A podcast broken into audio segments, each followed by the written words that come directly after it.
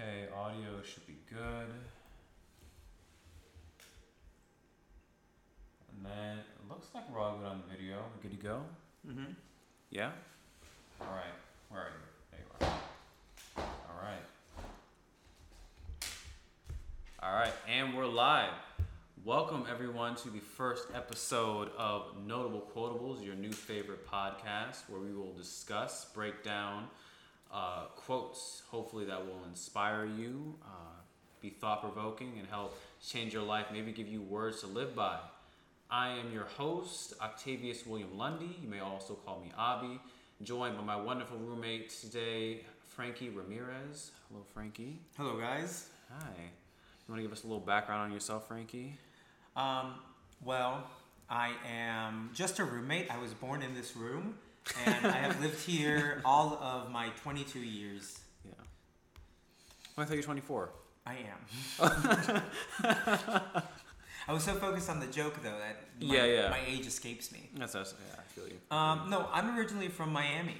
Mm. Um, grew up in Miami. Um, I grew up with Cuban parents. Right. Um, I always grew up in a very multicultural setting. Mm. I think that really set me off on the right foot for having uh, a balanced perspective on life Yeah. when you grow up with two challenging um, lifestyles. How do you feel that gave you a balanced perspective? What do you mean by that? Um, it was always, I think in my life, there's always been a duality. Mm-hmm. So, for example, a lot of the Cuban um, ideology is a little bit more conservative, whereas the American ideology is a little bit more liberal. Right. And so I was always straddling those two and trying to see which one I agreed with. And so Mm. having been challenged from an early age as to how different peoples can live, Mm-hmm.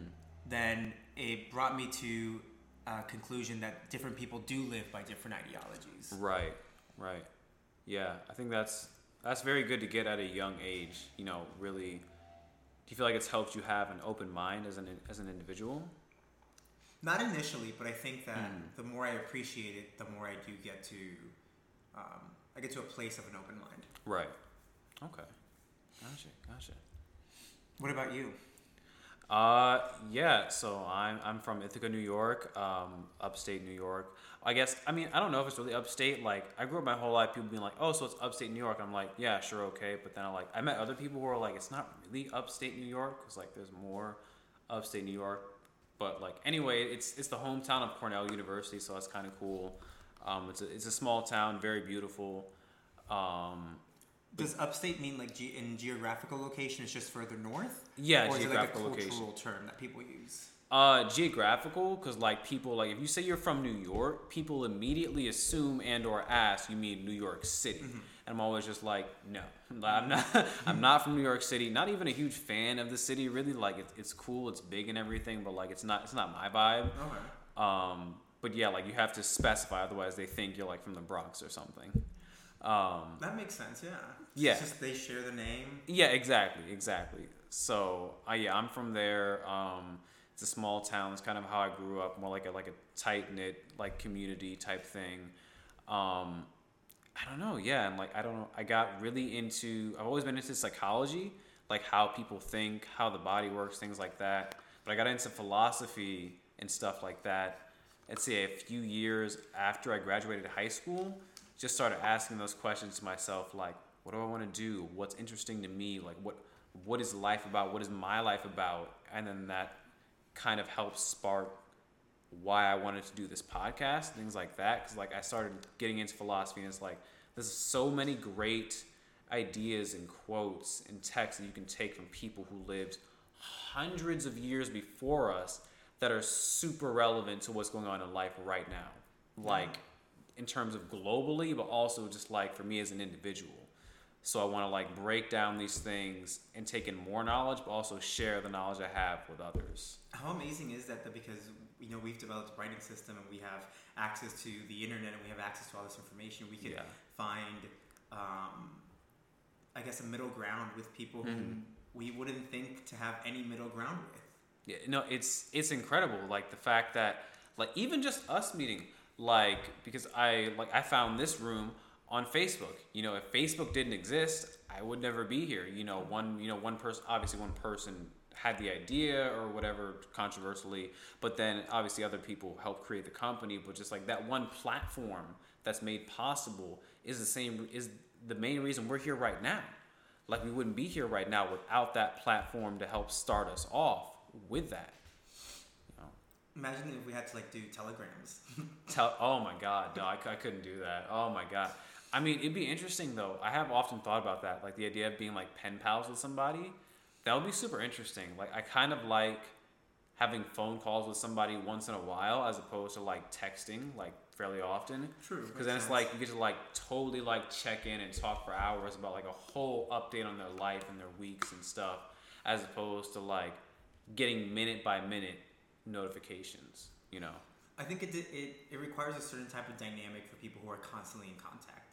Yes. And I think you yes. can you run the risk of running the relationship dry too early if you if I you don't give each other time to miss each other. Yes. Yes, that's a very good point. Yeah, time to miss each other. Yeah.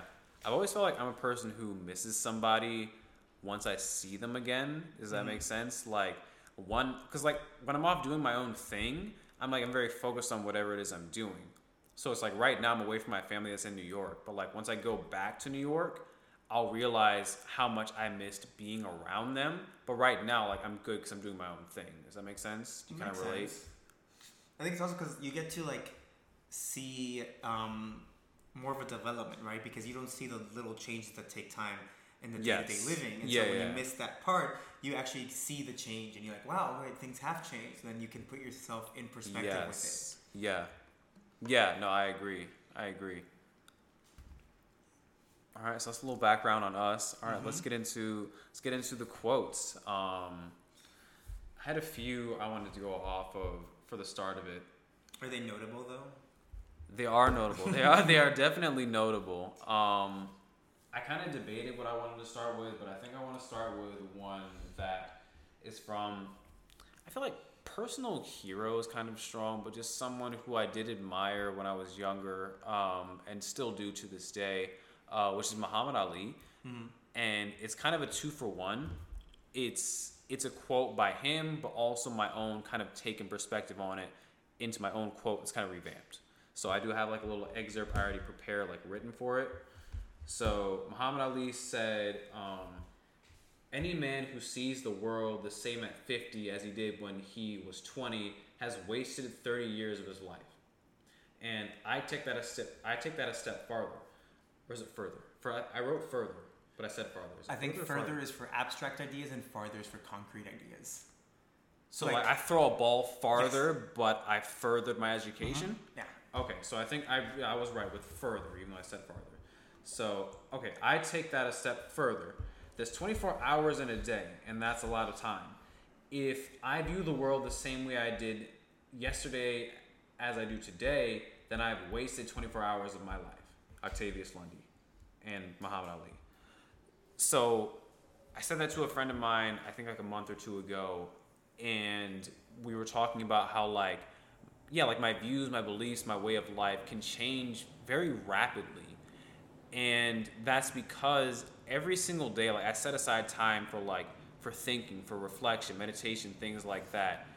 And it doesn't mean every single day my core values and beliefs are changing, but perhaps how I might go about expressing them or things that I include in them might change. Because there's just especially yeah, especially today there's so much information. We get information overload sometimes there's so much information from all different kinds of sources and subjects that we can get.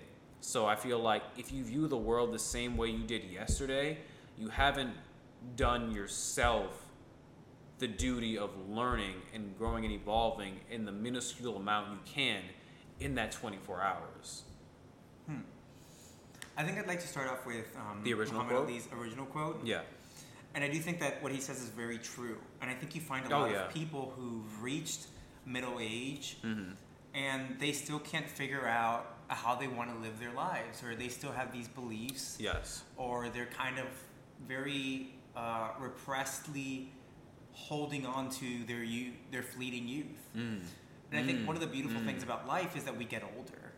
yeah I think that people in in today's world, youth is such a a sexy sold thing that we really Yeah. don't see the value anymore in a Mhm. gray hair, in wrinkles, in being Yeah. old, in being Yeah. this sage person who's lived through all this and you have so Mhm. much to say. Right. And I think that because society doesn't appreciate that as a whole, you get old people who who are quite bitter about the circumstance because Oh, yeah. they're not appreciated the same way and are quite bitter Mm. towards young people because they know that young people get it all without even trying. Right. So on the list of white privilege and street privilege and all the privileges that we want to add in the modern world, we should also add young privilege. yeah. I mean, it's not the same thing being a 20 year old guy as it is being a 30 year old man. No, not at all. Not at all. I think when once you're a 30 year old man, Mm-hmm. you're people are less impressed by Yes. what you do and what you say. There's a whole different level of standards. Mhm. Yeah, and I like it's I mean, age is something I I have not embraced, excuse me, in terms of like, oh, you're so young, you'll figure it out just because I don't know, I'm like it to me that feels like a disclaimer almost. Like I've learned to kind of take it in stride and in a sense use it to my advantage like, oh, I don't have everything figured out. Cool, I'm not supposed to because I'm so young Okay. but it I don't it, it feels almost like condescending in a way when I hear it. Um, but I've learned that's just a part of my ego and how I take it in, of course. But I feel like um, yeah, being I've learned to use that as an advantage in terms of like yes, being so young means okay, people are giving me this free range in terms of like, oh, you're gonna make mistakes and you know you're still figuring things out. Like, all right, cool. That helps me be able to like take risks and make mistakes and figure out what I want to do with my life without people being like, man, you need to get your shit together. You're X amount of years old. You know, Mhm. like we don't we don't have that on our shoulders yet Mm-hmm. like yeah i feel like once you reach like 30 or something people are looking at you like okay what do you have to show for your time here? Like what are you doing with your life? But once you when you're in that like 20 to 30 range it's like oh you still don't know what life is about shit like that. So you get you get that free range to kind of figure it out which i think is good. And i don't think we should adhere to society's expectations or pressures but i think we should be aware of them to some degree. Because they Mhm. have some level of validity. Like you don't need to live the life society tells you you need to live, but I do think you need to reach a point where it's like, what am I contributing to society? What am I doing of value to help the world as a whole? And am I truly living the life that I know I can? I think that's true. And I think when we go to Muhammad Ali's quote, and he says, you know, if you view the world the same way you did when you were 20 as you do when you were 50, as you do Mm. when you're 50, Yeah. it's a disservice mostly because you then you then took your years, but you didn't learn anything from them. Yeah, 30 years in his example. And in his example, exactly 30. Yeah. So while we do have this like 20 something privilege of being able to make mistakes and kind of like straddling through life, and you know, we can become functioning alcoholics for college and we can Oh, just hell yeah. try all the drugs we want and we can have all the sex we want, and repercussions and consequences are a thing that don't really exist in our dynamic of youth. Um, Yeah. I do think that there is a certain sense of responsibility that we carry with us once we get once we get past that hill. Like once yes. Yes. that we then have to like sit down and ponder with ourselves. Okay, I've done. I've. I've I've taken my youth exactly as it was. I've Mm. used it up exactly as everyone has. But now what? Now where do we go? And I don't know if many people get to that stage, or if they just Yeah. elongate those youthful years into their 30s and 40s and 50s, Wow. and so they just become 50 year old 20 somethings. Yes, that that's very true. I was talking about this with the massage therapist I, I was with earlier today. Shout out the Recovery Spa here in Orlando. Great.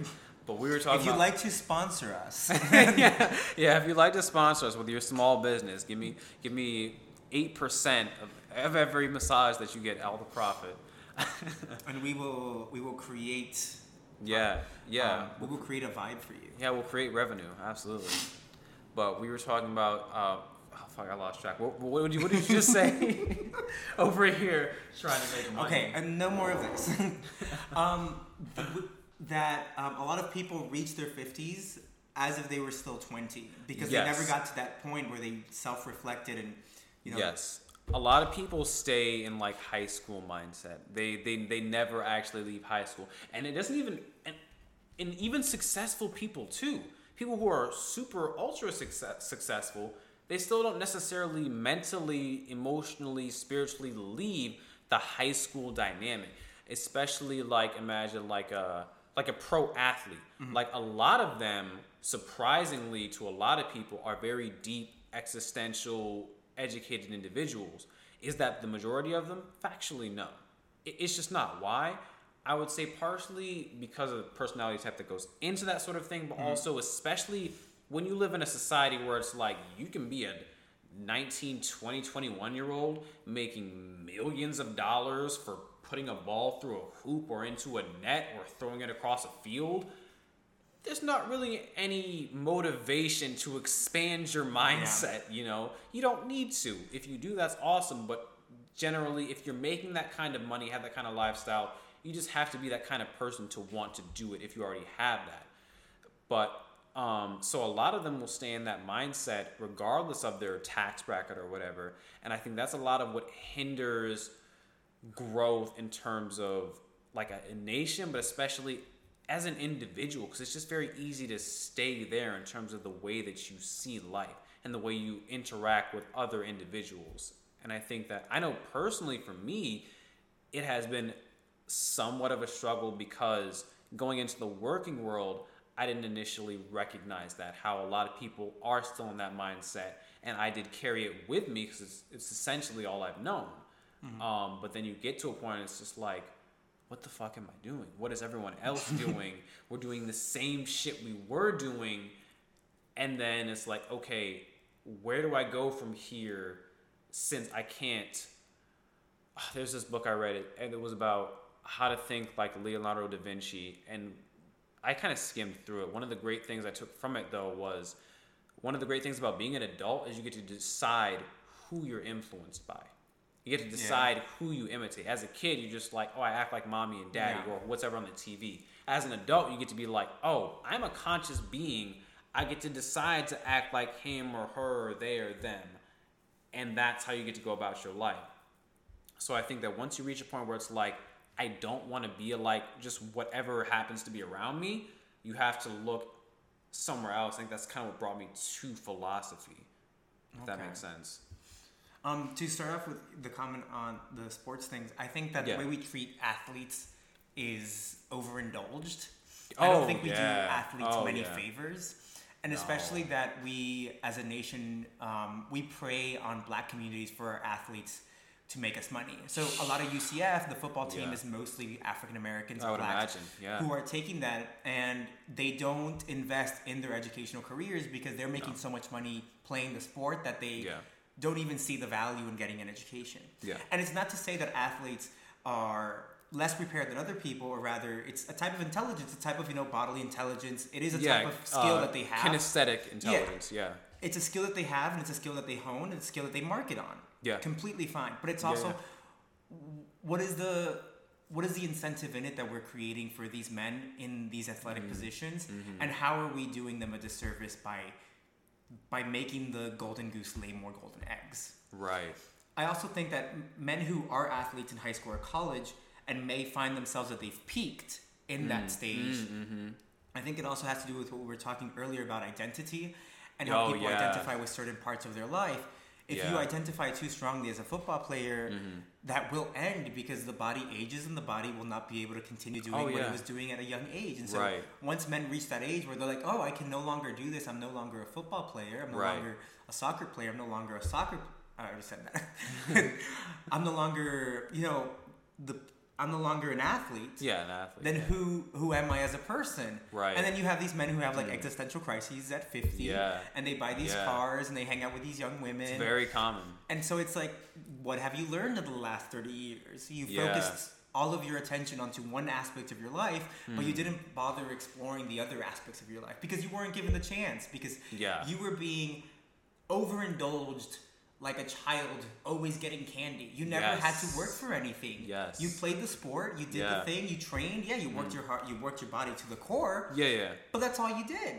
Ex- yeah, exactly. It left you for a lot of them, at least, while they may be exceptional, hard workers, devoted, determined, they, it leaves it may leave them one dimensional mm-hmm. in that matter. Like yes, you can go and work out and exercise and put a ball into a net or through a hoop or run down a field better than you know 98% of the entire population. That is exceptional. No one can take that away from you.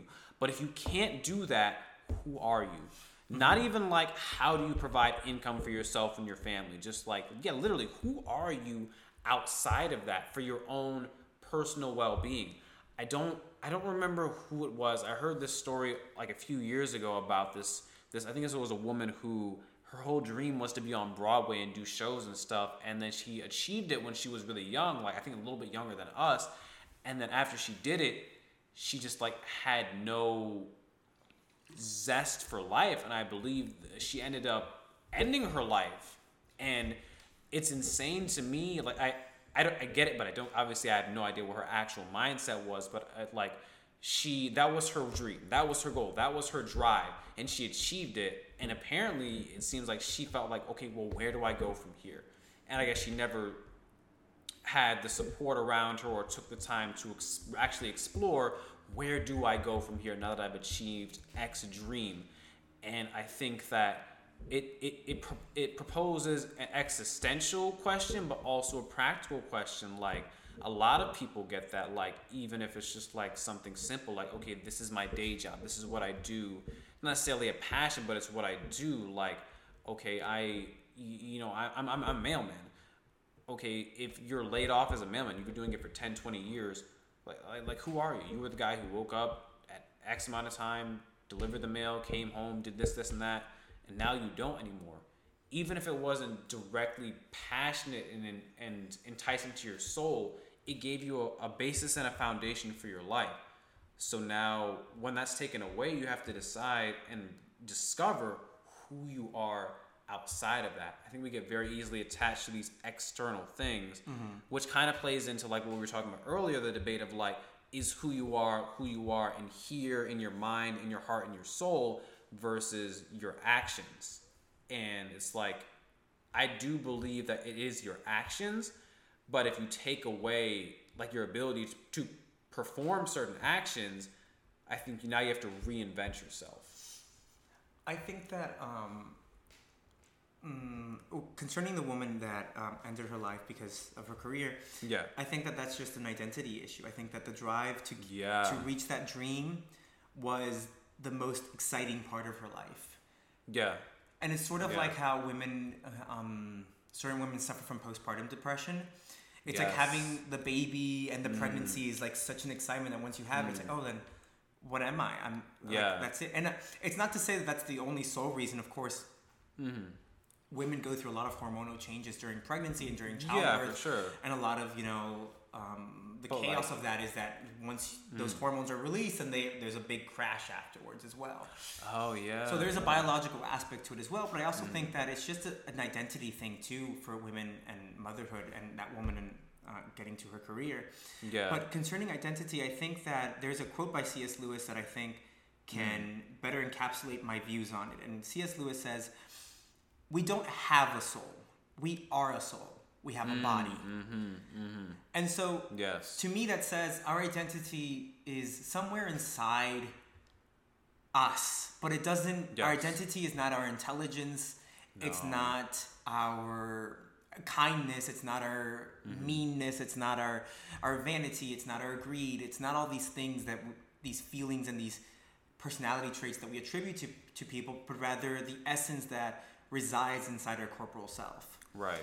And so for me, what that means is that our identity is is our essence. Yeah. Is the essence of who we are. Right. And then symptomatically that can appear with actions. Mm. So I think people who have a very good sense of identity would tend to have a good sense of emotional intelligence, which would then make them do very good actions. Right. People who have maybe a distorted sense of identity might have mm. a distorted sense of emotional intelligence, which would then make them do actions that would be counterintuitive to them. Right. And then because they're betraying themselves because they know they shouldn't be doing these actions, then it creates mm. this this resonance, this feedback loop where it just gets greater and greater and greater and greater yeah. until they until you find these people who have completely lost all their shit and Right. they're like 30 years old. Yeah. So, um, uh, circling back to the original quote before we deviate too far, Yeah, yeah. I think that what Mike, who was Muhammad Ali? Yes, Muhammad I was gonna say Mike Tyson. Jeez. yeah, yeah. I think Muhammad Ali's Mm. quote is really just about keeping order in your life and not letting chaos reign in. And I think one of the silver linings of the pandemic is that it stopped. And these, this is not my own idea. These these are ideas that have been Mm. circulating in a lot of people's minds. But I think one of the silver linings of the pandemic is that we've had to stop and actually put ourselves in a position of self-reflection. Oh yeah. And for a lot Oh, of people, yeah. regardless of age, you could be 5 years old, 15 years old, 25, 30, 60 Mm. years old. For a lot of people in their lifetimes, they've never had to deal with themselves. No, they've always had some sort of external thing, whether it was a distraction or Mm-hmm. just factually having to, okay, I have to work, then come home, take care of the kids, take care of the house, do, take care of bills and external things. Okay, I'm gonna hang out with friends, gotta have a social life. Just you know, f- you know, filling every single Mm-hmm. gap that could possibly be there for that time. to Just be like, well, now it's just me. Now it's just me and my Yeah. thoughts. Yeah. Who am I? Yeah. And who do I want to be? Yeah, yeah, absolutely. No, that's a, that's a very good point. Just to, yeah, dealing with that chaos, the internal chaos of who you are. Um, yeah, that. I'll throw in another quote that I really like. That ties off of that, which is, this was Friedrich Nietzsche, uh, a philosopher. He said, um, "You must have chaos within you to give birth to a dancing star." Okay. and I think to totally break that down, that could be a you know a whole different episode. But I think it, it ties into what we're talking about in terms of like, you know, yeah, kind of like anybody who's really successful who's made a real impact in society. I will say at least in American society, American history, I'll say that because that those are very easy, uh, relatable examples for probably who's going to be a large like part of our listener base, at least for the beginning. And also, we want to keep our sample size small Yeah, yeah. because we're working. I mean, I don't know if you guys know, but we're both American. yes, I'm American. yes. So we want to keep our sample size small. I don't know how much you've been in the videos. Oh, it's just I've probably Oh, been no, cut off a few times already. Yeah, it's all right. But uh, yeah, um, yeah, like a lot of these people, like we think about the like the Elon Musk, the Jeff Bezos, the Bill Gates, the Steve Jobs, but also like the Oprah Winfrey's, the Ellen DeGeneres's, the people like these. These are very. These are not people who you're going to sit down and have tea time with. These are not people who are like your average person. I don't even in terms of their capabilities or whatever, or their intelligence, whatever. Mm-hmm. Just like they're very like I think it was yeah, I think it was Elon Musk talking on the Joe Rogan podcast. He was like like you don't want to be inside my my brain, my head cuz like this thought's just like constantly firing like and having to deal with that is is a lot and I can imagine it would for someone who's as productive as he is and creates such innovative things to have that kind of brain and kind of mind I imagine it would almost be burdensome in terms of there's not a switch you can flip where it's just like I mean, aside if you want to aside from like if you want to use like um, external substances or something you don't just turn that off. If you have a brain and a mind that's just like what about this and this and this and this? You don't like you can't just be like all right we're gonna quiet that now.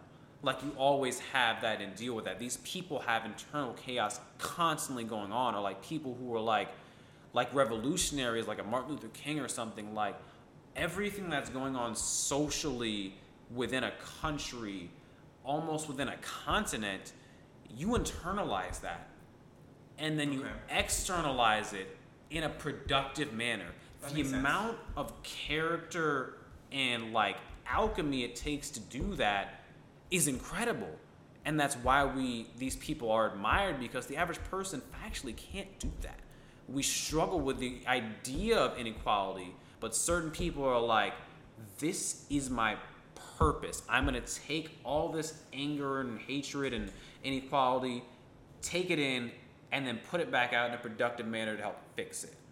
Like that's chaos inside you that you use to turn yourself into like you can call what a star like a there's stars like celebrities like movie stars but like someone like a MLK or a Gandhi or somebody. Those are stars. Those are like if you look through history their names are synonymous with history you know, those are stars you know there's a part of a quote that says that you know if you if you're thinking too much you should write and if Mm. you're not thinking enough, then you should read. And so the part of the quote that for me mm. kind of relates to this: if you're thinking too much, you should write. you know who said that I'm unsure. I like that though Um, and so I can imagine these people whose souls are on at an unrest, and so Mm. they have all this drive to do things. You know, they have all these thoughts. They have all these things that are going on in their head. They need an Mm. outlet for that. yes And so there's another quote by James Peterson that says that we as humans we need to be able to tell stories. Telling Oh, stories yeah. is not an invention. It's a symptom No. of being human yes because that's the way we organize our mind is Oh, by yeah. telling stories and relating stories Yeah. to people and I think that's part of the reason why we are social creatures. oh yeah Is that because it is impossible to live so much life and not be able to tell it. yes It's impossible to live so much life and carry so many experiences and not be able to relate it to anyone. absolutely So I think for these particular individuals who have been given the limelight and Mm. who are in in a sense special individuals with special capabilities and a special attuned sense of what they do, hmm they need an outlet. And when they found their outlet, a lot of people found value in that outlet that they were doing, and so they gave them Yes. the limelight. yes There was something else I was going to mention, but I think it slipped my mind. But that was the big, main gist of it. Yeah. No, I agree. I um, and this I do believe is a direct thing from Nietzsche um, in his book uh, "Thus Spoke Zarathustra." Um, essentially, when you gain a lot of knowledge and a lot of wisdom, what your burden becomes is the need to unload that Yeah. like you have to share that with others you have to find individuals to share that with and to like Unburden yourself. yes yes unburden yourself with because you know it, it it's a lot even you know and i think that's part of why like we share things in general even if it's not like oh my gosh this is totally mind expanding super helpful for life. You're just like oh this is a funny cat video. Yeah. why do we feel that innate desire to share it Yeah. with somebody? Like it's it's because like oh my god i have this joy that i'm bursting with from this video from this text from whatever. I need to share this with somebody else so they can relate. I need them to know and understand the joy that comes from this and that's a huge part of i think why we do what we do. And i think there's lots of like ideas and theories of like we're as like a, a planet as a universe but especially as a people like we're all one big brain. Mm-hmm. And like that's what like networking is. It's it's we are like individual like neurons connecting with each other like like adding to the informational platform that we have. That's part of why we share information in my opinion is is just so that it can be it can be built upon you know like i might watch like it uh animal planet documentary or something and i might just take it and be like oh, okay that's cool. But then i might talk to a friend who's like you know, a biologist or something, and be like, you know, I saw something in this animal document, and be like, oh my god, I've been working on this theory about blah blah blah. Oh, I didn't even think about it like that. Wow. Okay, now I'm gonna, and it just it, it helps the the human massive consciousness brain evolve in that way. Or even just like, for example, you tell a joke in a group of friends and someone Mm-hmm. adds to the joke and another one adds to that joke. What a great feeling of connection to feel like you Yes. added to the bunch. Yes. And you're all intrinsically connected, even if it's just by mere laughter. Oh, absolutely. Yeah. Um, oof, there was something I was going to say.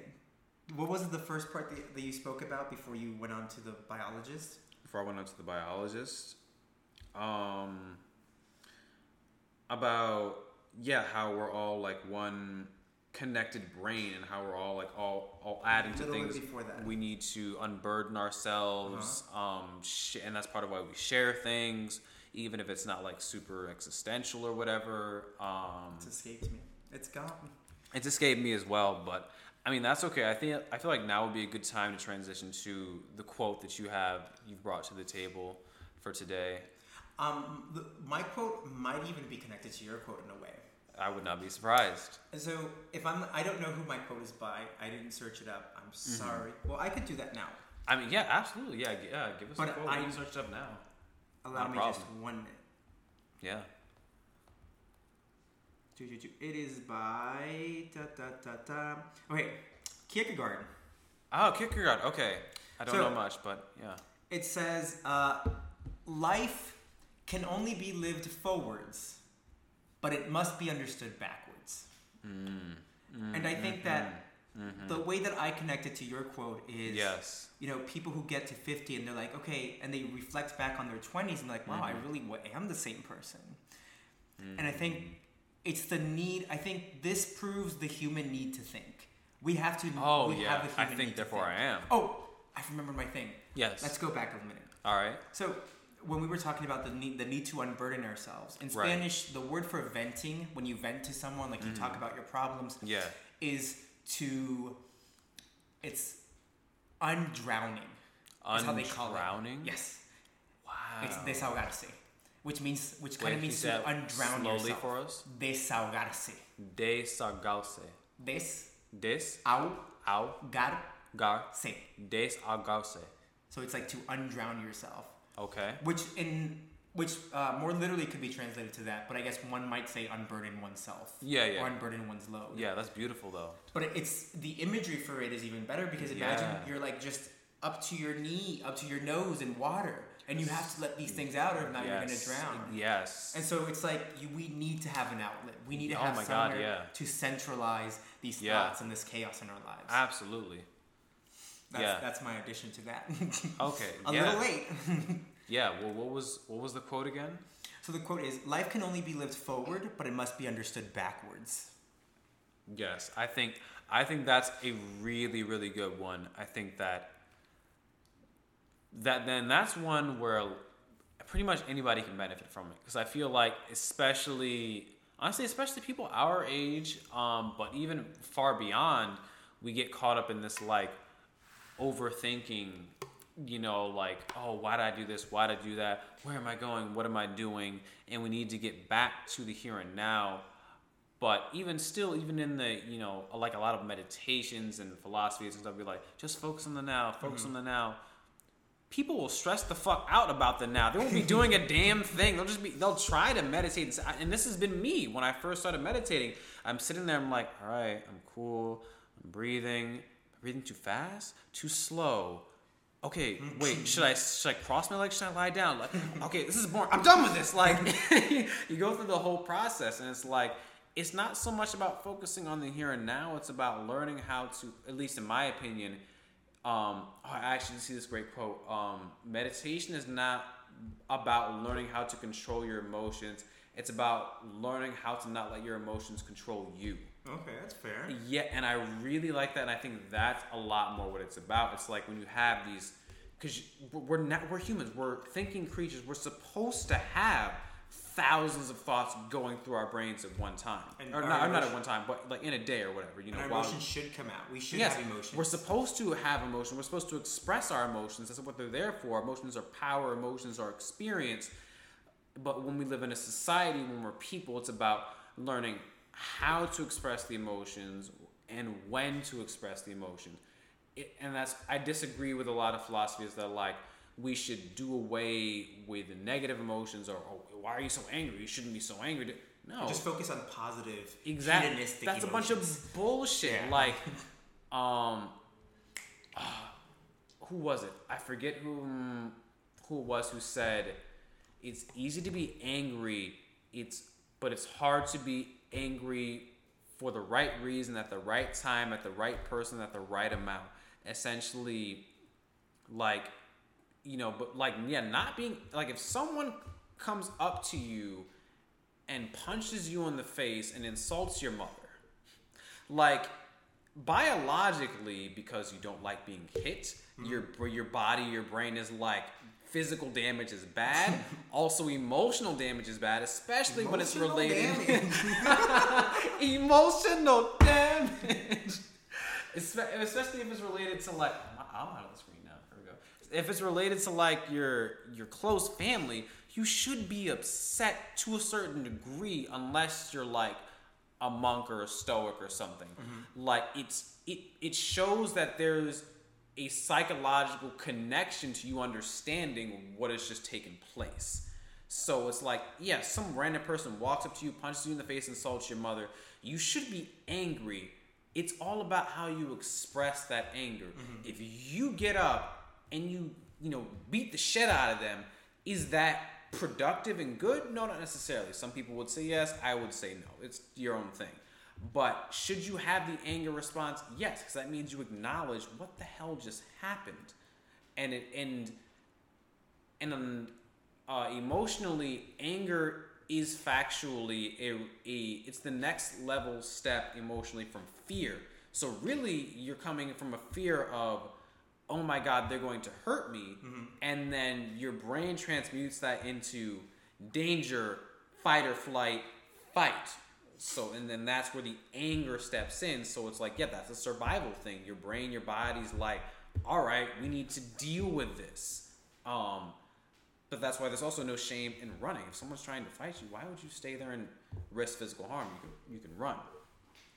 But i think that that it, it speaks to the fact that you understand what's going on like we should have those emotions in the first place it's about how you deal with them you could somebody comes up to you punches you you could be like, I don't know what the fuck your deal is, but I'm not gonna fight you.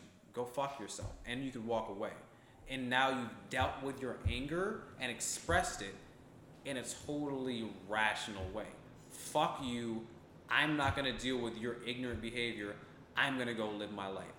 Anger, felt, expressed, acknowledged, dealt with. I think that also, there's another quote by C.S. Lewis that says, I sat with my anger long enough mm-hmm. until she told me her real name was Sorrow.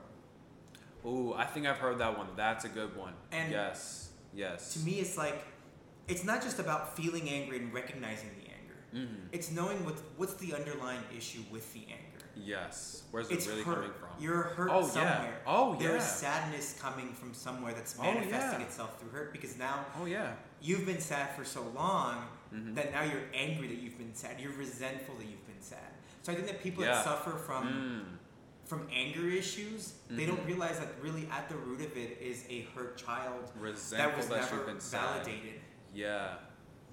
So when I look at my quote, it's saying, okay, it's looking at my life and saying, okay, I was angry this time for this, I was angry this time for this, I was angry yeah. this time for this, I was angry this time for this. What's the common denominator?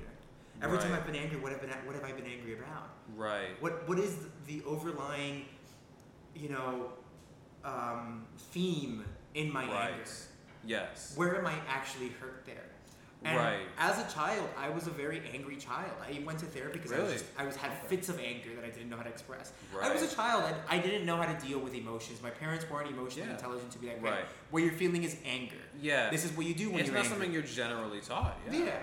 And so when I look back at my life now, I mm. realize the reason that I was angry is because I was not being validated. I was hurt that yes. what I would yes. say wouldn't be taken seriously because right. I was a child. So I was angry at myself for being a child. Mm. I was mm. angry at everyone else for treating me like a child. Mm. Mm.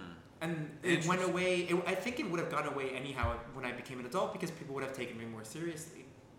When do you think you became an adult? Um, mentally or physically? When do you feel like you started being validated as an adult? Rather because I feel like that question directly ties more into the sentiment that you just expressed. I don't know.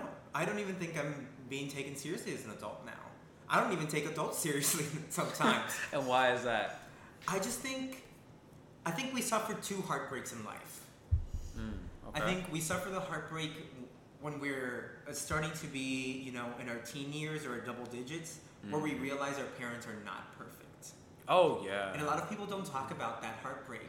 Where yeah. we're like, oh. You take your parents off of the pedestal. And you take, and it's it's a deep, deep scar that a lot of us carry. And it's it's it's hard psychologically because even if you don't like, a lot of people they're like, my mom and my dad are the greatest, or I want to be like my mom, I want to be like my dad. Some people are just like, they're my parents, they take care of me. But then you get to a point where it's just like,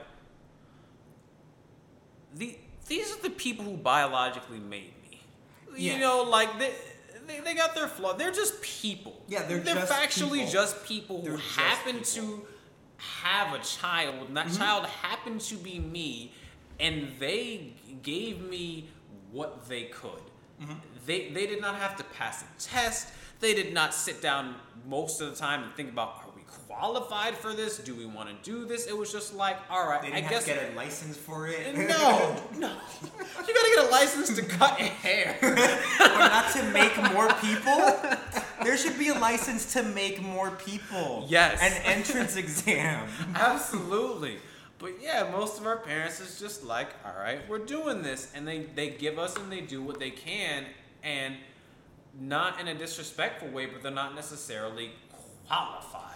And it's also like I think parenthood for a lot of people is sort of like and I mean this very cynically and I recognize that. But I think Yeah. for a lot of people when they have children, it's sort of like here's my number one fan.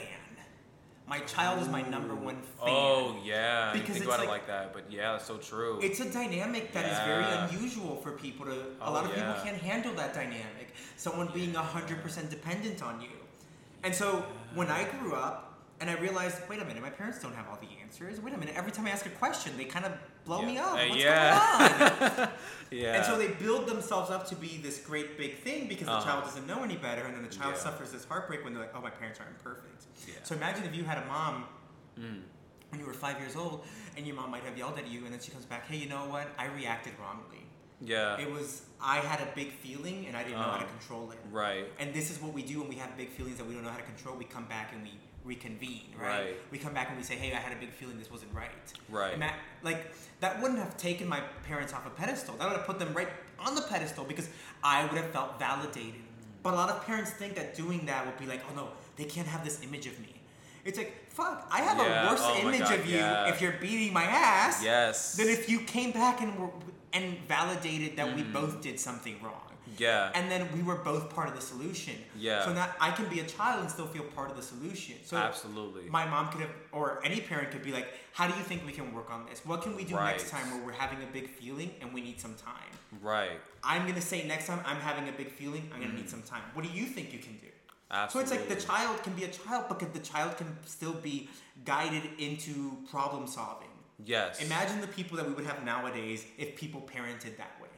That's a great point. And most people don't get to this point unless they've reflected back on their life and they look back at their childhood. Yeah. So for me, a big red flag for dating is people that don't remember their childhood. And I mean this Oh, yeah.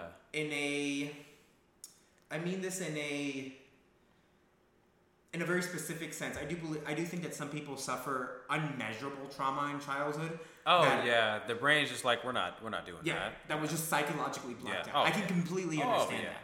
But on the other side of that, for people who don't remember their childhood, what that says to me is I've never thought back on my childhood. I've never self-reflected and revisited the memories of my childhood Yeah. in a new light. Right. And it's like, so if you haven't done that for your childhood, then when do you?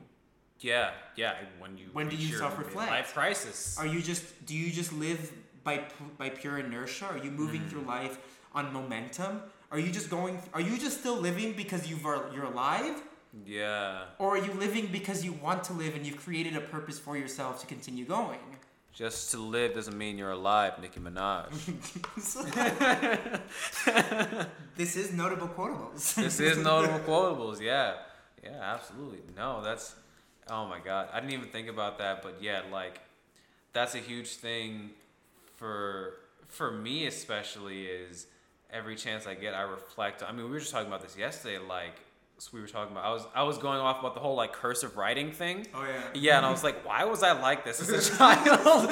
like, what, when this is such a simple thing, why, as like a like eight year old, was I like, no, this is stupid. I'm not doing this. It's not relevant to my future life. It's like, I don't, I don't know how old you are in like third grade, but like yeah, mm-hmm. eight, like ten year old, ten years old or whatever. Like, I was like, fuck, I remember doing this. Why was I like this? Like, and it's and it's not a like, oh my god, why was I like this? It's like it's a like, huh. What was my motivation? Exactly. What was, my, perspective motivation? in that moment? How did that help shape who I am today? Am I mm-hmm. still like that in some ways? if so, is it a positive? Is it a negative? It's a negative. If it's a negative, can I make it a positive? You know, if it's if it's a positive, how could it become a negative? How can I watch out for that? Like, I think that people who can sit back and reflect on who they were as a child, I think that they'll have a better advantage of determining who they are and who they want to be as an adult. Because, and this is something I I discovered for myself, but I also learned from like some like spiritual teachers. Shout out Ravi Walsh, Heart Path Healing and Coaching. Um, is your internal child is factually always the person that's driving you. Yeah. Whether you know whether or not you want to acknowledge it, accept it, whether or not you even know that an internal child Mm-hmm. or know that they're there, they're driving every single one of your actions. Yeah. Whether it's eating a salad, eating a cookie, having a drink of alcohol, going to a museum, going to college, that Who you internal- date. yeah, who you date, Who you decide to be friends with. that internal child, there's some need or want that they have, that person you were before you decided, I need to be an adult, I need to grow up. That person never stopped existing. You just stop listening to them and acknowledging them. They didn't go away. I think it's also like once we suffer traumas, if we don't take active action to work through that trauma, Yeah. we will stay in that mindset. We cannot. Oh, from that. absolutely. And so we have to self-reflect. We have to do the work. Yeah. And in the in the quote of, I, I think one of the prime examples of unresolved trauma is in Rick and Morty, where you see the family Mm-hmm. dynamic of who they are and why they are they are, and the codependency that is created from Rick's Yeah. alcoholism and Rick, who hasn't Yeah. worked through his own trauma and tries to numb himself with drinking, Mm-hmm. is that for him, if it's not an adventure, it's not worth it. And a lot of people Yeah. a lot of people they like to um, a lot of people who don't have a sense of feel a sense of meaning will distract themselves with pleasure Oh yeah. and oh so yeah. a lot of people will go into sex they'll go into drugs they'll go into alcohol they'll go into Mm-hmm.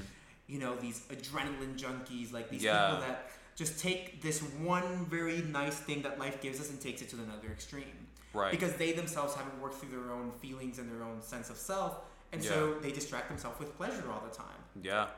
and Rick Sanchez character, and essentially does that. And there's an episode where they go to Mm. family therapy, and this woman looks at him and she's like, "Yeah, of course this is gonna be boring to you because it's Yeah. work. There's no way you can't do it so wrong that you're gonna die. Yeah. Yes. But it's yes. constant work that you have to keep revisiting. And a lot of people don't have the the pers- the wide enough perspective to Mm. be like, okay, this is something that I need to work on for my future Yeah. because I need to think about my past so I can work through my past so that I can Mm. build my future better. Yes. Yeah, I think that that's a, and that's I, I immediately thought about that episode when you started talking about that, like the therapy episode, and I, I really like that one um, because personally I have very mixed feelings about the idea of therapy. I think that if you have a biological deficiency or something or biological imbalance in terms of the you know or biochemical or whatever the proper term would be then yeah you probably need some form of therapy probably some form of medication. Um, if you have yeah genetic history of depression or something you probably need you know, you know psychotherapy. I think for the average person that goes to just like talk therapy i think that you probably just need to take action in your life. I um, I know we both talk about Jordan Peterson, very cool guy. Obviously, very has blown up in the last like year or two in terms of his popularity. Um, I agree with a lot of what he says, not everything, but one thing he said, I think this was also on the Joe Rogan podcast, which I really, really agree with, is like talking about they were talking about depression, like is it internal or external? I'm, I'm not directly quoting. I don't know if this is the exact language you use, but essentially, like, is your depression caused by external factors or internal factors? Basically, meaning like. And this is more so me going off of my own script as opposed to what he says. Like, is your life depressing?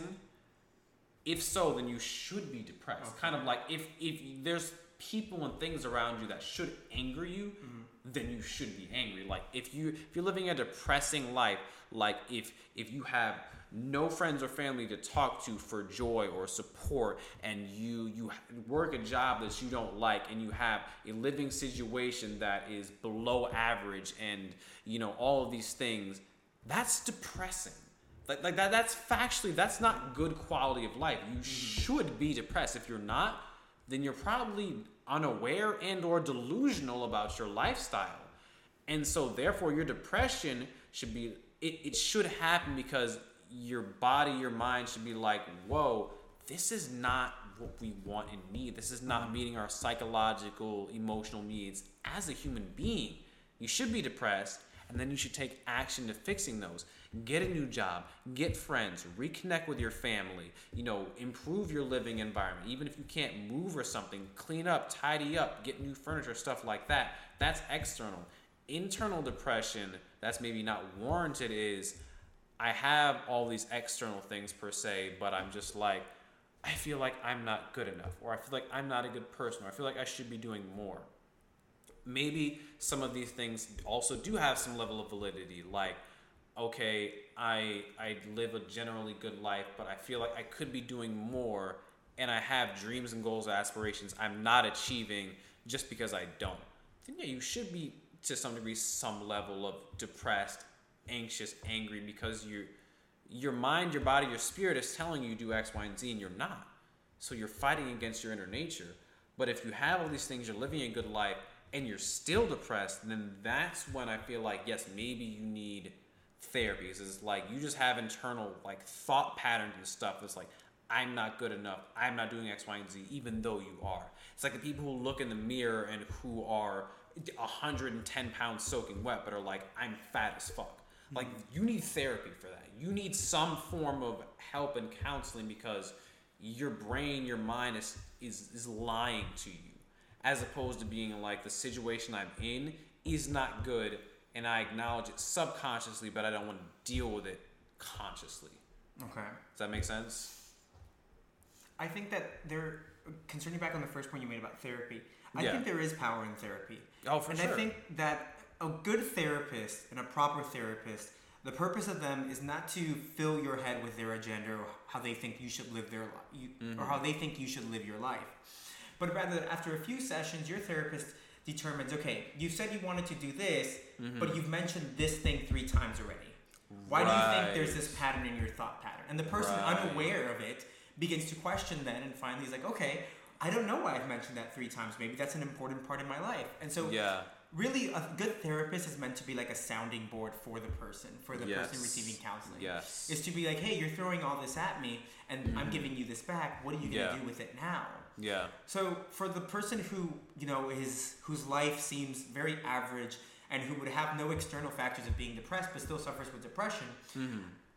that could be one of two things i think it could be a biochemical disbalance just like you yes. said yeah or it could also be a, a very limited perspective based on their own internal mental functions. Oh yeah. And so both yeah, for yeah. both situations, counseling I would even say would still be um, qualified. Number one, you might need to go to a psychiatrist that would yeah. develop that would determine, hey, I think what you're actually suffering from is a chemical disbalance. I think that right, you're, right. Don't I don't think your hormones are being produced correctly in your brain. I think that right. You know, so far you've explained to me that you don't know why this is, and there's I see no pattern of of your thought patterns leading to depression. It just seems that you are depressed. Yeah. And so yeah. we're going to prescribe medication to help you with that. Right. If you were to go to a counselor, then it's going to be like, hey, I noticed that you keep talking about yourself this way. Why do you think mm-hmm. you view yourself in that light? And well, I don't know. My mom always said I was like that. And then look, now you've opened up a Pandora's oh, box. Oh yeah, yeah. So you're really your your subconscious mind is re, your inner child mm-hmm. is reiterating what your parents told them. Yes. And so now you believe it. But yeah, counseling is meant to empower people to be like, hey, mm-hmm. your mom's words may not ring true. They rung very true when you were a child because you had no other perspective. But now as right. an adult, you still are caught up on that, and so you haven't moved forward. Right. So the counselor would be like, hey you are not that person that your mom said you are. It's right. now for it's now time for you to create a new identity for yourself. And so the right. person leaves therapy having a more a greater sense of perspective. Mm-hmm. And I think that's what a good therapist does. That they open up a person's perspective to be like, you've been so caught in this thought loop for so long yeah. that it's almost impossible for you to think outside it's of become it. your reality. Yeah. Yeah. Um, I forgot the rest that you said. So. No, I think that's good because that, I think that was the, what you just said is the best like, kind of counter argument towards what we were talking about earlier, which is, which is where I'm like, who you are is what you do. I think what you just said is the, the best counter argument towards that because it's like, yeah, if you grow up believing because whoever told you uh, you're weak, you're lazy, you're you're dumb, you could factually be a fucking genius who's super productive and intelligent, but you have not been given the opportunity to express that, and in any um, any circumstance where you even tried to express it may have factually just been stopped. Like you try and express your intelligence or your independence, and it may have just been blatantly stopped in whatever way by, you know, possibly your caregivers or peers or whatever. Like that's going to inhibit your actual personality and persona in terms of being able to express who you perhaps truly are. Mm-hmm. Or even, um, even getting to a point where you can even recognize that in yourself. Exactly. And that could happen. Um, and so that's when it does kind of give a real argument against, like, is who you are what you do?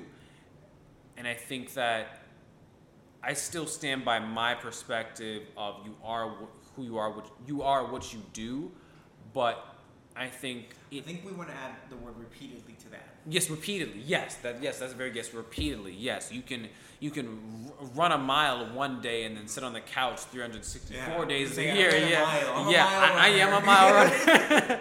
yeah, yeah, for sure. I think that you can be that mile runner. I think a lot of people who sit on the couch are that mile runner in spirit. I think naturally as humans, most of us are that mile runner, not necessarily specifically, but in terms of just ambition in general, natural way of being, but we've been conditioned to be on the couch. Okay, in that sense that you just put it in like someone intrinsically, like for example, like the the hidden artist in a person, right? Like yeah. Person, oh, like, yeah. Oh, I've got great creativity. We've all got that seed of but genius. But it's like if you haven't put it in an output, yes. if you haven't taken action upon those. Yeah, thoughts, I'm not gonna call you an artist. Exactly. So yes. in that action, then yes, I could say yes. I wouldn't qualify myself as an artist, even though I mm-hmm. consider myself a very creative person. Yes. I've never centralized that into a certain output.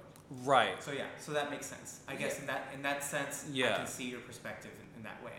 Yeah. However, I think we still um, have an, an essence that's apart from us. So, for example, oh, even I though yeah. I could be considered an artist but never take action on it, I do mm think that I'm I even transcend being an artist. Yes, yes, that's a great way to put it. I completely agree, and that brings you to a good point related to like the therapy thing. Um, I feel like, um, especially, excuse me, like for me, I used to write a lot when I was younger, like in high school and stuff. Um, I was very into English. That was my favorite subject in high school.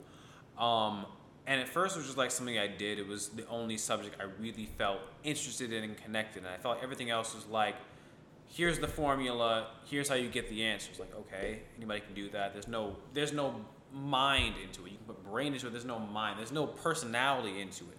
But writing was like, oh, it's about how do I see things? How can I put me into it? Mm-hmm. And so that was fun for me. And then it kind of became a way to like, yeah, it became an outlet like for emotions and thoughts and stuff and then I honestly feel like I transcended it in a way. Like I got to a certain point where that was no longer my my outlet. That was no longer how I dealt with my emotions or my thoughts in terms of just writing them down or expressing them creatively in that manner. It became more of like what we're doing now in terms of having these kind of conversations with people. Okay. I learned to, oh, if I'm really angry about something, I don't necessarily want to write a poem about it. I'd rather take that energy and yeah, and go like and go to the gym and put it into a workout or something like that. So writing served as like that initial block of like, hey, I mm-hmm. appreciate having an outlet for my feelings. Yes. And then just finding different other outlets that fulfill that same thing for you. Exactly. Okay, that's pretty neat. And I think that a lot of people, and, and that's part of my problem with certain forms of therapy, and like, I think that therapy should not be something you're in for 10, 20 years unless you are severely psychologically damaged. And I don't mean just like you have okay. deep trauma. Like a lot of people have deep trauma, and it's and it's yeah. and it's sad and it's oh, okay. bad, and they have to learn to, to deal with it. But I think aside from somebody where it's like my mother was slaughtered in front of me that kind of like psychological trauma. Like we don't know if you can ever be a person because of this kind of trauma. Mm-hmm. so we need to keep you like in a facility maintained. But if it's just like i had a troubling past and childhood and things like that but i can be a person i'm just struggling with being a person. I feel like if you're in after 10 years that's a decade a decade if you live to be like 70 80 then that, that, that's like 10 20% of your life in therapy. And if it hasn't gotten to a point where it's like you don't need that tool on a regular basis anymore i feel like what are you doing? I feel like things where it's like write out your emotions paint draw you know do theater or something act out puppets and all that's all great. I feel like it should bring the underlying causes and emotions to the surface so that you can deal with them and acknowledge them but I feel like once you've acknowledged them, you have to get beyond that. Hmm. Like, I don't feel like I feel like I'm not worthy of being a good person, or I, I'm not worthy of succeeding, or I feel like I'm dumb because the people around me always told me I was dumb. All right.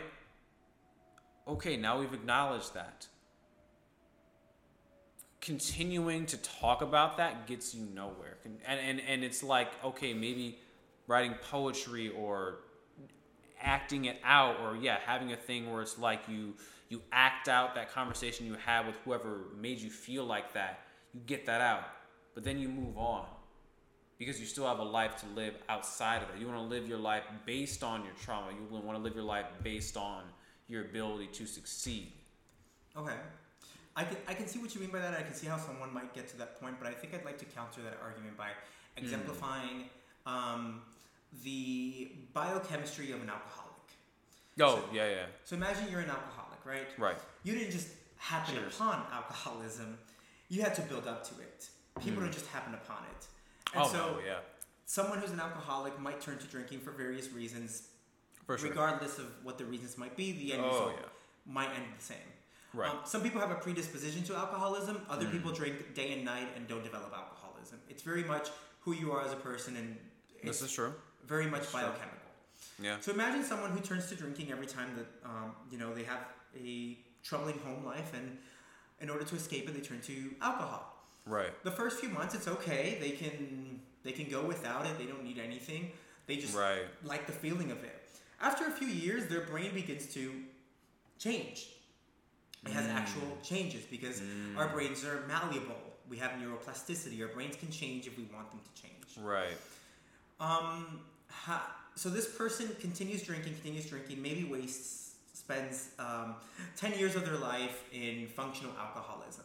Right. Something happens that finally they get to a little bit more perspective and they're like, okay, fine, I need to leave alcohol. They get to the point where they try to leave alcohol, but they can't. They mm. try a few times. Mm-hmm. They think that they're okay, and then they think that they can be 90 days sober and then just like have like a detox period. Right. They turn back to alcoholism and they find that their body is starting to have react a little bit more differently this time to alcohol than it was before mm. because now the body has created a dependency with it. Oh. So they finally arrive to the conclusion that every alcoholic arrives to that they will never be able to drink another drink in their life. Mm. Because they've gotten their body accustomed to alcohol in a very negative light and the body doesn't right. forget. Yeah. So for the rest of their lives they will have to leave alcohol. In order for them to be supported for doing that, in order to you know, fight their bodily urges for alcohol, they might need a community to which support. So they go to, they turn to AA meetings, they turn to family, they turn to people who don't drink. They really lead a sober life. Right. This is something that will be for life. They will always be considered alcoholics because they will never be able to drink again. Right. So imagine that same situation with someone having a traumatic event. The brain changes when you have a traumatic event. It, yes. You trauma, it says that the root of all trauma is when you have to betray yourself in order to survive or in order to deal with the trauma. Oh, oh yeah.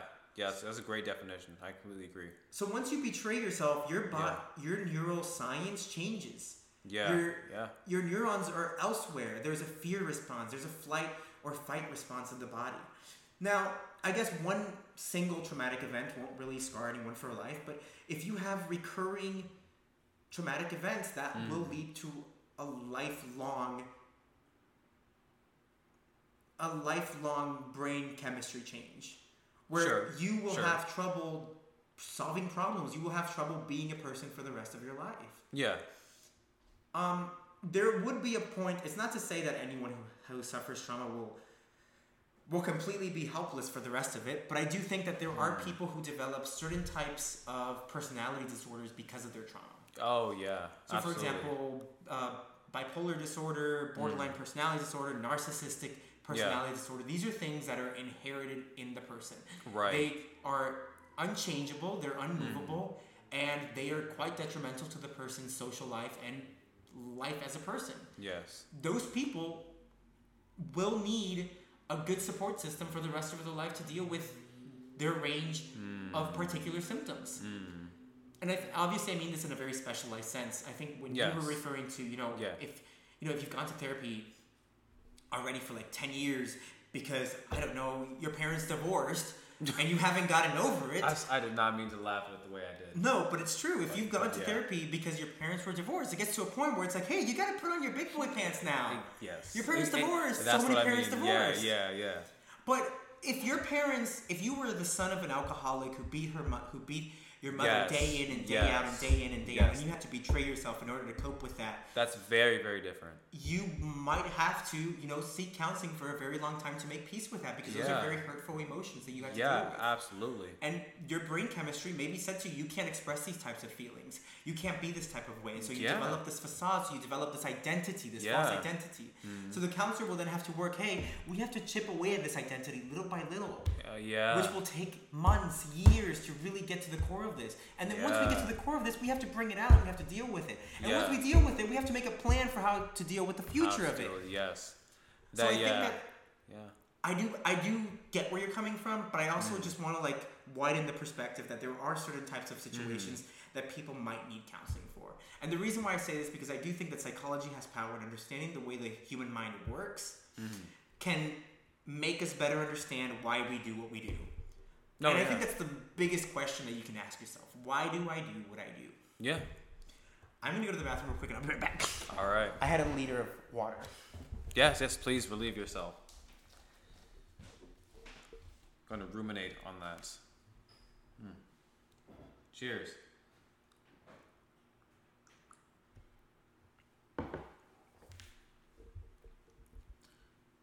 I hope everybody's enjoying the podcast so far. Again, I want to give some shout outs. I want to give some shout outs to uh, the Recovery Spa here in Orlando. Um, just got a massage today by Miranda. I don't know her last name. I don't think that was mentioned. But great massage therapist, fantastic. Really enjoyed my time with her. Um, shout out to Ravi Walsh. I believe you can find him on Facebook, maybe other platforms, but I know for sure on Facebook. Uh, he's a spiritual life coach. Um, even if you're not into spirituality and things like that, he's he's just a great human being. He can give you lots of help and guidance into where you're going in life and things of that nature. And definitely a big shout out to Shula Stern, another spiritual life coach. Again, you don't have to be into the spiritual aspects of life just a fantastic woman, um, single mother, really knows how to how to go through life and handle the difficult aspects and still just be in a place of immense joy. Just a great person. I'm very happy and proud to call her my friend and shout out to all of my friends and family who have been supportive of me over the years. Another specific one I want to give a shout out to uh, Ed Edward, aka Sandman, aka Echo, who originally had me on his podcast, Sandcastle. Always had a fantastic time. You got to get it started up again. We got to do it, man. We'll hang out soon. All right, Frankie is back with us. Frankie, you want to give any shout outs while, while we're doing shout outs? Um, I'd like to give a shout out to my friend, Marion Schenck. That is her actual last name. her actual last name is Schenck. It is spelled S C H E N C K. I say that's enough of therapy skank. right there. it is. It is the. It is so funny. Yeah. Um, just because you know she's provided a space for me to like share ideas, and we share so yeah. much ideas, and we have such intellectually stimulating conversations that mm-hmm. just like james peterson said the stories help build and order our minds she's mm. helped me build and order my mind and i hope that mm. she finds that i've helped mm. build and order her mind as well build and order your mind i think that that i really really like that one that is um oh uh, yeah one up? more shout out yeah absolutely i'd like to also give a shout out to my dear brazilian friend douglas vinicius who um, constantly challenges me because we have very opposing views on almost everything in life. Mm-hmm. And he constantly poses a challenge and constantly makes me grow and create a wider perspective on what I think I already know. Yeah. But somehow he's already thought it through and has a, cha- a counter argument towards it. Yeah. So I think also for him. That's awesome. I mean that and that that's just a shining example of why I think this us being roommates and being friends and doing this right here works because I think we're both people where it's like we have others in our life and are open to perspective where it's like this challenges our beliefs and our way of thinking and our way of lives. And not only do we are we okay with them we invite them in. Mm-hmm. you know i think that takes a special kind of person to do that because the, the the ego does have to take a huge blow to do that yeah. And it's it's it's not easy and it's usually not fun. like not fun. yeah, especially like unless you enjoy pain and anxiety, which some people do. I do to an extent. I don't want to live my life like that, but I think I know if I'm in that state means I have some room for growth. I have some room for learning mm-hmm. if I'm in that state. So I enjoy the process of it. I'm not a masochist. I don't enjoy actual pain and anxiety, but you know, knowing that it, it brings the opportunity for growth is important to me, and obviously it's also important to you. So that mm-hmm. I think that's a big reason why why this works. I think in the sharing of ideas, I think it's also like we want to be able to invite ideas and we, we want to be able to talk about ideas. Mm-hmm. But I think it's also like for me at least, I I still struggle with being comfortable when I'm challenged. I think most people do. Oh in a yeah. way. That would be weird. I don't know if anybody really is. I guess maybe in theory, but in practicality, it, can you actually be comfortable while being challenged? I guess let me let me rephrase that. I mean, please do, but I also I, I like the fact that you said it that way though, because that makes me think. Hmm. Because hmm. like, like it makes me think about like like working out, like like specifically like using like machines, like it's it's always been really interesting and kind of fun and funny to me where it's like okay i'll be at a certain weight. All right cool. And then i go up like five ten pounds. I can't do it. And to me that's always been like really cool in a way. Because it's like wow okay i'm right here and i'm feeling good. I'm feeling great. I can do this. But this slight adjustment of five pounds? What's five pounds? And i try and do that. I can't move the object. I could physically move, you know, six to 15 times. I just literally can't do it. That's really cool to me. Like, and I think that's why it's only a certain kind of person who like bodybuilds and works out like on the regular. Cause that's, that's not really normal. Actually, bodybuilding, working out on that level, it hurts. It's painful, kind of sucks. I hate doing it a lot of the time. Mm-hmm. But like that, like, oh my god, I literally can't do this but I know if I keep working, I can do this. That's cool to me. Hmm. Like that's intriguing. I'm like, let me keep doing this and keep trying to do the thing I can't I can. It's not even a like, yeah, I can do it. It's like a, this is weird. I can't, but then I can. That's cool. That's really cool to me. I guess, I guess my phrase uh, wasn't thought out as well because after, after thinking about it, I guess it would be irrational to be comfortable while being challenged. So that would be an unattainable, an unattainable goal for me. I guess okay. my phrase was more hindering on the fact that maybe I don't put myself in enough situations where I'm challenged. So a lot of the times it's a foreign territory for me. So it kind of feels like right. many times like I'm being caught with my pants down. Okay. Oh, I see what you're saying. So that's okay. what I mean by that. Yeah. So I it's still like something that I work through when yeah. I have challenging ideas around me that I haven't completely explored. Right. But I'm in a situation where I have to put certain values or certain beliefs that I've held on to for quite a long time, mm-hmm. and have to expose them out to for everyone to nitpick. Yes. but that's more of like yeah how I identify with them. Like for example, I think Right. that people that identify too strongly with their values Mhm. tend to be very sensitive people because Yes. you can't have a conversation with yes them. because- those who get so offended you Mhm. can't there's just topics that are off um what's what's the phrase i'm looking for off limits. yeah off limits yes off limits because you they you and or they know even just talking about x y or z it's immediately going to a trigger going to trigger that response where Yeah. it's just like they can't they can't they actually Mhm. cannot And it's not even like, for example, like if I were to say, hey, let's talk about when they killed your mother. It's Right. not even like that. It's like more no like that's totally different how. because that's a reality Yeah. that that's a factual reality they killed your mother Mhm. versus something where it's like How attached are you that you believe that America is the best country in the world? exactly That you know any type of differing opinion will Yes. completely destabilize you. Exactly. Yes. That and that that's something where it's like that that that kind of offended, I feel like is something that's what has kind of perpetuated our society and our culture in a negative way. I think when we use the word sensitivity or offended, like again, like when we were talking about anger, there are certain things you should be offended by. Like again, if someone insults your mother or something that you hold very foundational to your personal identity, then yes, you should be offended. How you express that is a, is a whole different story, but should you be offended to some degree? Yes, it means you acknowledge what it is. Um, I just totally lost my train of thought. What did, what did you say?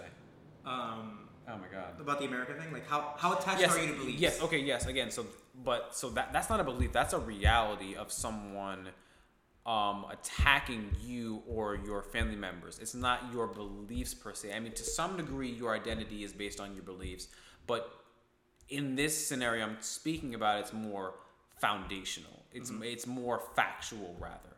Um, but like, yeah, if it's like America is the greatest country on earth, and I hold that belief within myself, okay, that could very well be true. That could very well be absolute truth.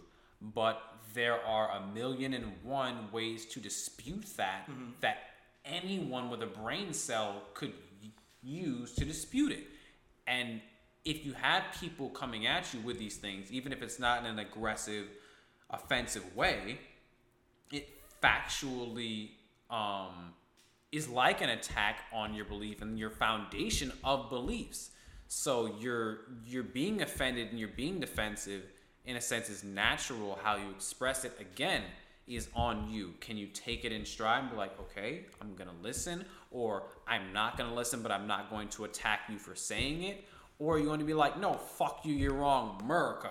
You know, like it, there's levels to it, but if you, if if your foundations and your beliefs are based in something that are factually debatable and not agreed upon fact, then you open yourselves to that, whether it's a, a, spiritual belief or religious belief or anything that's not agreed upon fact. I think it's also like once you get too attached to a belief, then you become insufferable. People don't want to be with you. Oh so my God, no! It isolates. I've been on both sides of that. I'm sure I've been totally insufferable. So I was I watched this show. Um, it's called Merlí. It's a Merlí, Merlí. Merlí. Uh huh. Okay. Uh, it means Merlin in in Oh, Catalan. Okay. Um, In what language? in Catalan. Catalan. Where is that native to? It is a language of Spain. It is part of the autonomous community of Catalunya. Okay. Because Spain, um, even though Spain is the the origin of Spanish, they have various languages that they recognize as Mm-hmm. Yeah. national language. Well, they they have various languages that exist in the peninsula. Okay. And So- it, it, is it very similar to what we know as like common Spanish? It's sort of like if Italian and Spanish had a baby. Italian. Okay. That's and, what it sounds like. and for me. the record, Italian and Spanish do have very different, distinct qualities to them. prosodically, as far as you yes. know, yeah. Pros- what does that Pros- mean? like uh, Prosodically. when you speak it, the way it sounds. the way it sounds. Uh-huh. Okay. Which is different as opposed to the way it's like factually maybe like written or something. Mm, written, it kind of looks a little like French to me. Which one? What what does look like Catalan looks like French. Catalan. Okay. But you mean Italian and Spanish? Yes, Italian, and Spanish. Uh, I think Italian. It's a little different from Spanish mostly. Okay. Yeah, because like I, I feel like intuitively, just based on basically the media I've seen, I know that they're different, Mhm. but I've always understood them to be very, very similar. So you're saying they are very similar, except for how they may be expressed um, sonically? I think um, Italian is more of a conservative language. So Italian looks more like Latin. It uses a lot older Okay, words, okay. whereas Spanish has evolved a lot faster just because it's separate. Once more people Hmm. speak it, the more people you have to speak it, the faster the language evolves. Right. So Italian is really only spoken in Italy and certain parts of Africa, whereas Spanish is spoken in almost like the sun never sets on the Spanish language. Yeah. It's spoken in Spain, all of Latin, all of Latin America except four countries, yeah. With the exception of the Caribbean. There's more countries there. It's spoken in the Philippines. It's spoken in Africa. I, I did not know Italian was spoken in Africa. Mhm. That's interesting.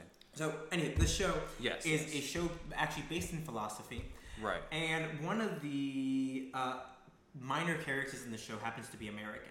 Okay. And the way they presented this American character, based on the Catalan view of America, is sort of like this very ditzy girl who's conservative and pro-Trump.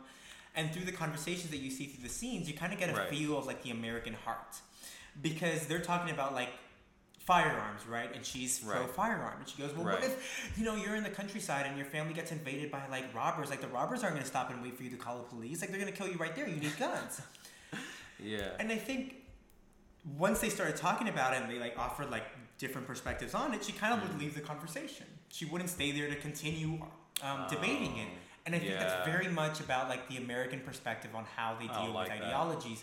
yeah. Is that they they take these ideologies that were passed down to them and they hold on to them too tight. Because for me, what it really says, people who say that um, we need firearms and firearms are like a necessity in the United States, what they're really saying is like I value the heart of America and I'm very nostalgic of how America was. That's what that ideology says to me. Can you please say that one more time for listeners? I, I really appreciate the fact that you just said that. I think that people who um, uh, I think that people who believe that firearms are a necessity in the United States Mhm. for X Y Z reason, at the heart of that argument is I feel very nostalgic to the way America was, Yes. and I hold the American value system at heart because in me there's a sense of patriotism and almost borderline nationalism for it. Yes. And I think that any argument that stems from that really comes from that sentiment. Yes. And so when I see this character, it really brings to light. It's like, oh, why, why are we as the United States? Why have we placed so much value on values? Like, why is our value system Wow. the most important thing? Why are our actions the most important thing? Like, for example, people always, like, it's always like a value argument. It's always like a battle Wow. of values. Yeah. It's never like, okay, yeah, we deserve firearms because of this and that. But it's like, look at what we're doing with the fucking firearms. we are killing Yeah, children. Yeah. You're gonna tell me that after Sandy Hook, no one was like, "Hey, I like firearms and I believe we should," but like, this has gone too far.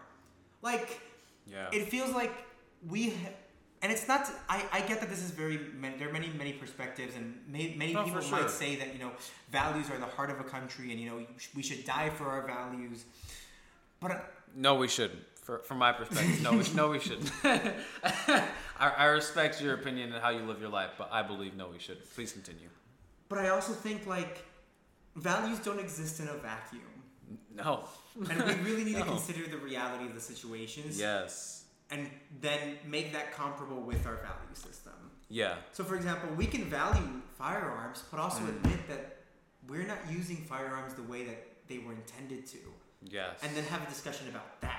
yes. But it's always like, no, we need to have firearms because the Constitution said so. And It's like, Mhm. okay, but. Oh, yeah, right. But. yeah. So, I don't know. Mm.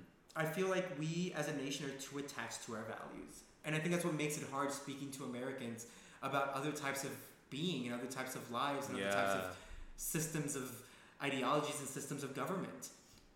Yeah.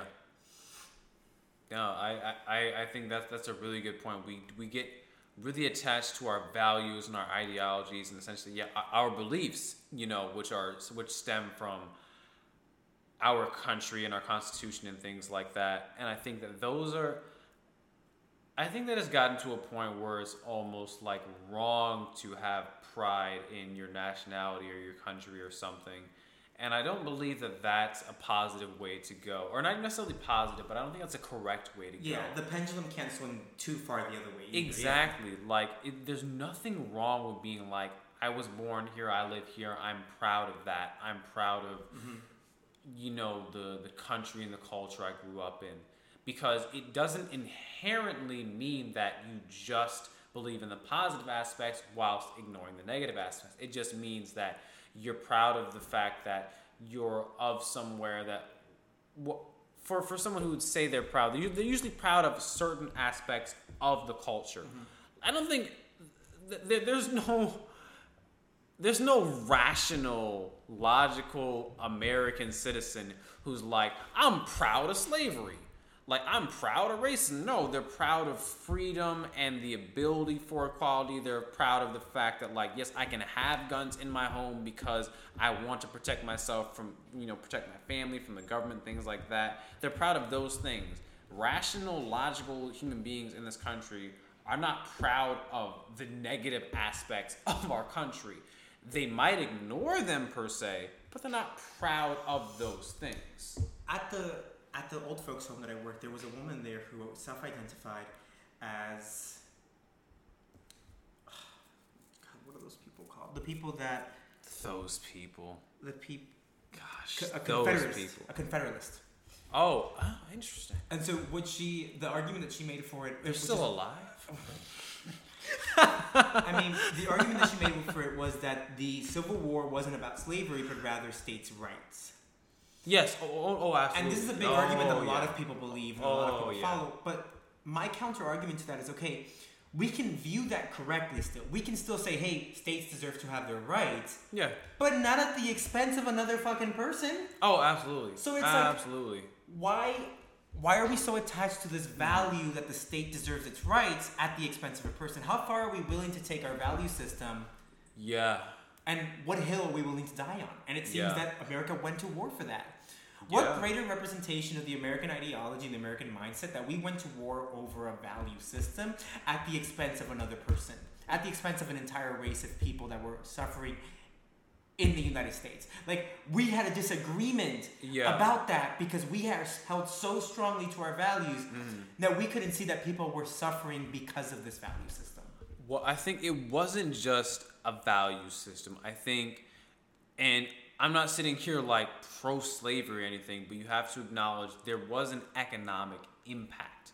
It's yeah, okay. you know, yeah, and and and, that, and, I think I think that's what a lot of people who are on that side of the the conversation are. I, I don't even think they necessarily understand it, but that's really what they're talking about is the mm. economic impact. If you're you know a white American during that time you had a lot to lose. You had a lot to lose, but also slavery to you is just the way things have been done. Mm-hmm. It's literally what you've been born into. It's natural. It's normal.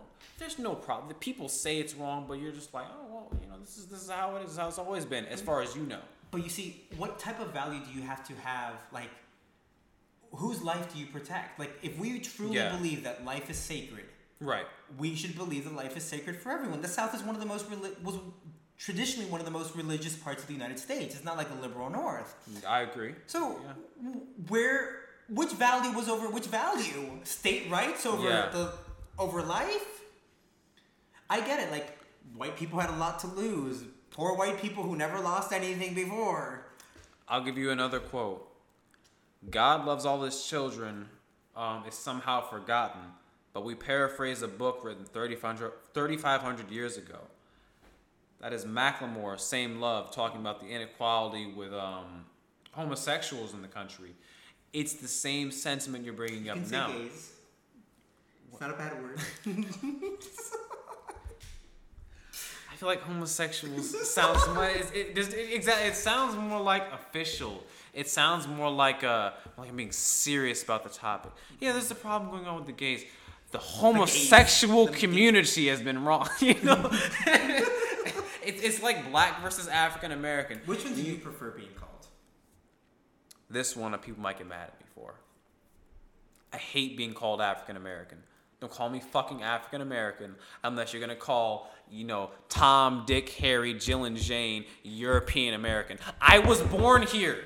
My mother was born here. My father was born here. My grandparents were born here. Their grandparents were born here. I'm part Native American, so their grandparents were born here. Tom, Dick, Jane, Harry, their parents might have been born here. What about before that? They're from fucking across the fucking globe. Just like my real descendants were from across the fucking globe. We're not from here. Native Americans are from here. I'm not African American. I'm American. But if you want to go that deep, okay, I'm African American. You're fucking European American or Chinese American. Only Native Americans are American. I think um, I'm like I can be black. I'm not African American. I'm not from Africa, motherfuckers. I'm from Ithaca, New York. I think also it's like it's it's that liberal mentality that words mean so much, and we have to like tread yeah. around certain specific. Oh yeah. Like it's gotten to the point where I've heard Americans say, yeah, and the African Americans that live in Germany.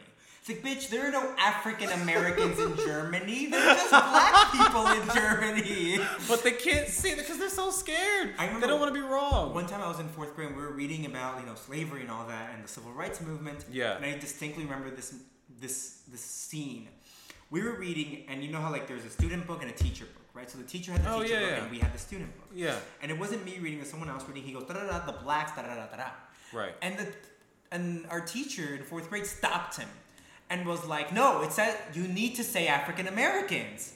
She was very insulted by that. But the thing is, our book said black, but her book said yeah. African American. Oh my God, that's crazy. And so she thought in her mind that he was purposefully saying black. Oh, a, a wow. fourth grader. Oh, so it's wow. like this idea of like black has so much more malice. Yeah. Like it's such an evil word. Oh my so god. Like, how can we associate like who's more evil? Yeah. People, people who think that black is an evil word? like those are the people that are yeah. the good people? Yeah. So I think it's like it's like the whole Voldemort thing. And to quote Hermione Granger, fear of a uh-huh. word only increases fear of the thing itself. Hallelujah. Absolutely. I yes, yes. Oh my god. Or, or rather, it was fear of a name only increases fear of the thing itself. No, I mean that may be the exact quote, but yes, I think even fear of a word, yes, it's it's absolutely true. I, I think that it's it's one of the reasons why whenever I got brought into the conversation of like, well, why can't white people say the N word, things like that, I'm just like, well, first off, you can factually you can. It's a word. You can say it. Mm-hmm. You can physically. The English language is a tool, and everybody can use it. Yeah, exactly. But in terms of if you're asking me like, in genuinely what the conversation is about, okay, why can a black person say it but a white person can't? I've always been of the perspective which is like, well, it's an understanding that if a black person hears a black person say that, there's no historical um, relation of that being used as a way to signify you are lesser than me. Mm-hmm when a black person says it, it's generally a term of endearment or it's just like it's it's it's it's just, it's just a word. You know, it's just it's just a term. When a white person says it, or any or someone from any other race for that matter, generally is taken by the black population. Even if you don't mean it that way, it has that historical context. I've always been in the mindset of I don't really care if you're saying that word to me and I have any hint of an idea of you're saying it in that context of the historical context, you're not someone I'm ever going to have a conversation yeah. with. You're not someone I'm going to associate with. You're ignorant. I'm not going to spend my time speaking with you. I'm going to completely ignore you. If I feel like you're saying it in terms of just camaraderie, yeah, camaraderie or a term of endearment, if you if for whatever reason you feel comfortable enough to even attempt saying that around me, there's one of two things as far as I'm concerned. Either honestly, you're just not that emotionally intelligent to know whether or not you should or shouldn't say it. Or we actually have established a level of camaraderie where that's pretty much acceptable to me or amongst the group. And I feel like for those who don't have that level of emotional intelligence, it's like, would you be upset at a person with Tourette's for yelling fuck and go fuck yourself? No, I wouldn't. I mean, I might be upset at the fact that they did it, but am I really upset with them? No, they have a mental illness that caused them to do that.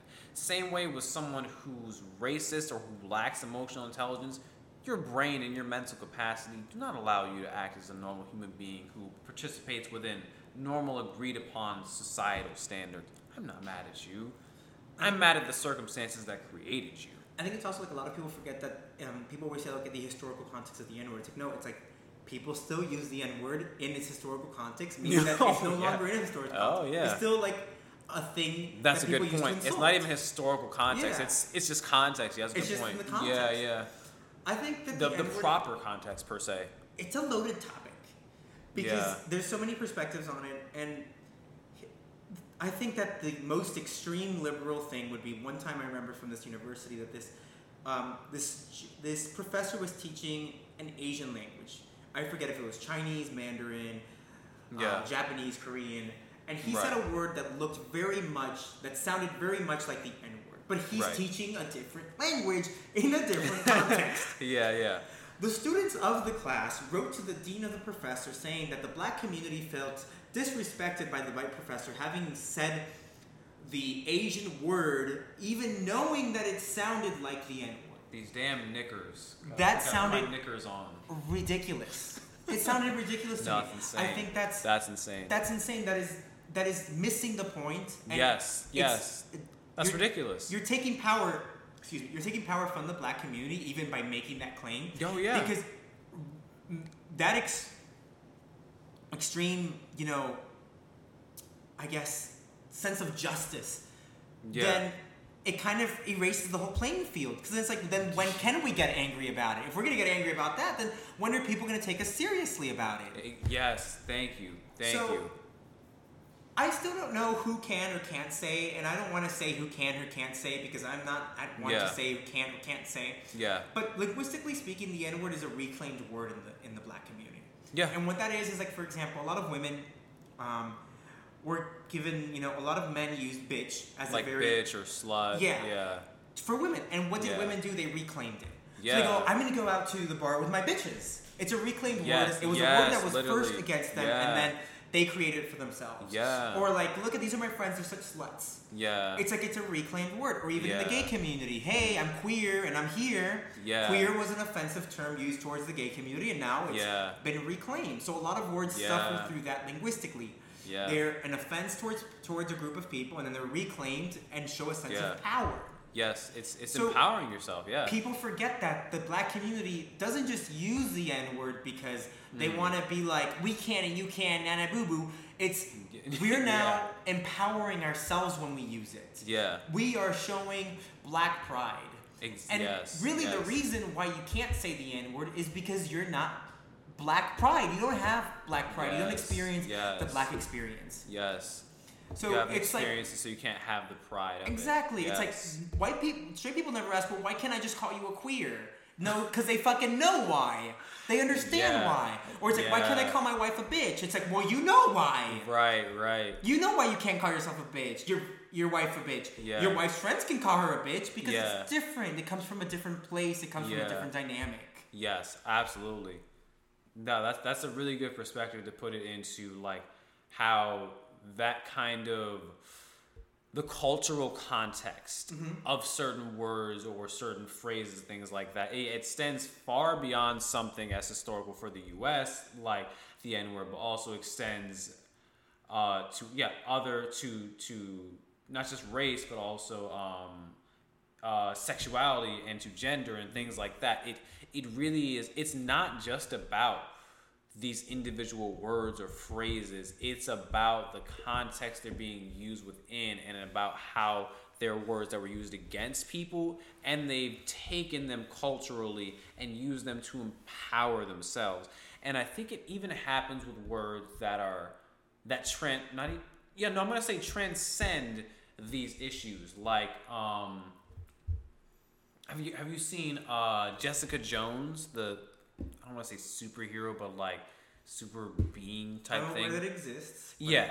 I've seen a little bit of it. I haven't gotten into it in, intensely but like there's this scene where she's getting intimate with another individual and he's calling her a freak in, in a sexual sense. Hmm. And then he realizes that she's genuinely like someone with like superhuman abilities hmm.